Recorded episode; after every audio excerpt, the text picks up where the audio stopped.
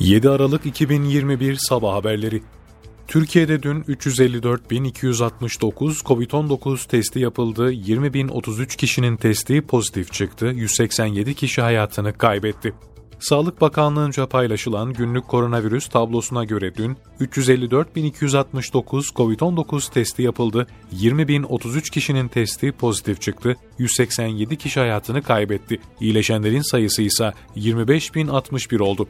18 yaş üstü nüfusta ikinci doz aşı uygulananların oranı %81.68, birinci doz aşı yapılanların oranı %90.86 olarak gerçekleşti. Türkiye'de bugüne kadar uygulanan aşı miktarı 121 milyon 42 bin 428 doza yükseldi.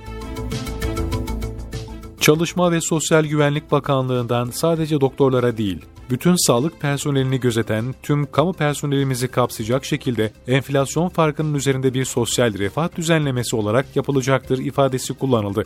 Memur ve memur emeklilerinin maaşlarına %30 ila %35 arasında değişen kümülatif artış oranlarıyla enflasyon farklarından oluşan zam yapıldığı belirtilen açıklamada 3600 ek gösterge konusunun vaat olmaktan çıkarılarak toplu sözleşme maddesi haline getirildiği vurgulandı.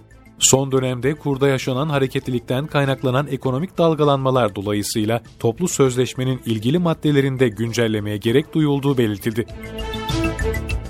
Ankara Cumhuriyet Başsavcılığınca kamuoyunda amirallerin Montreux bildirisi olarak bilinen soruşturma tamamlandı. Ankara Cumhuriyet Başsavcılığından yapılan açıklamaya göre iddianamede yer alan 103 şüpheli hakkında devletin güvenliğine veya anayasal düzene karşı suç işlemek için anlaşma suçundan 3 yıldan 12 yıla kadar hapis cezası talep edildi. Açıklamada haklarında gözaltı kararı verilen bir kısım şüphelinin dijital materyallerin incelendiği ve suça konu yazışmaların iddianameye eklendiği bilgisi de yer aldı. Balıkesir'de FETÖ üyesi oldukları gerekçesiyle yargılanan 4 sanık Yunanistan'ın Midilli Adası'na gitmeye çalışırken yakalandı.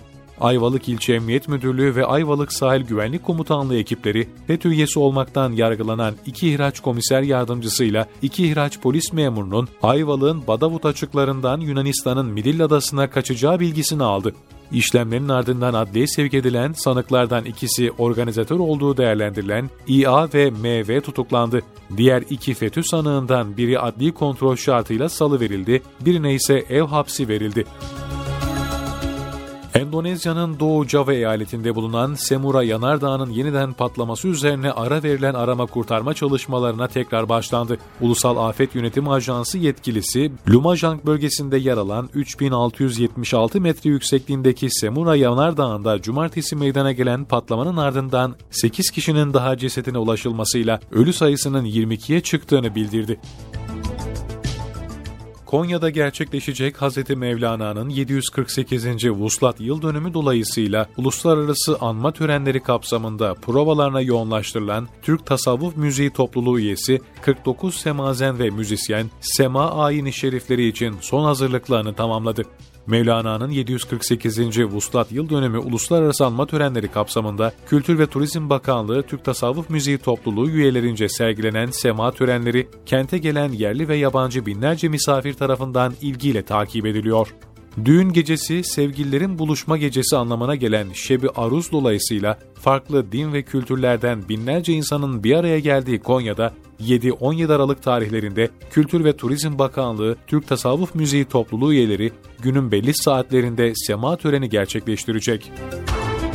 Meteoroloji Genel Müdürlüğü Akdeniz, İç Anadolu ve Karadeniz bölgeleri için bugün fırtına uyarısında bulundu. Genel Müdürlükten yapılan yazılı açıklamada rüzgarın sabah saatlerinden itibaren Akdeniz, İç Anadolu'nun güneyi ve doğusuyla Karadeniz'in iç kesimlerinde güney yönlerden kuvvetli ve fırtına, Akdeniz'in iç ve yüksek kesimleri, İç Anadolu'nun doğusunun yüksek kesimleriyle Orta ve Doğu Karadeniz'in iç kesimlerinde kuvvetli fırtına şeklinde eseceğinin tahmin edildiği belirtildi. Kuvvetli rüzgar ve fırtınanın çarşamba sabah saatlerinden sonra etkisini kaybetmesinin beklendiği kaydedilen açıklamada ağaç ve direk devrilmelerine, çatı uçmasına, soba ve baca gazı zehirlenmeleriyle ulaşımda yaşanabilecek aksaklıklara karşı tedbirli olunması istendi.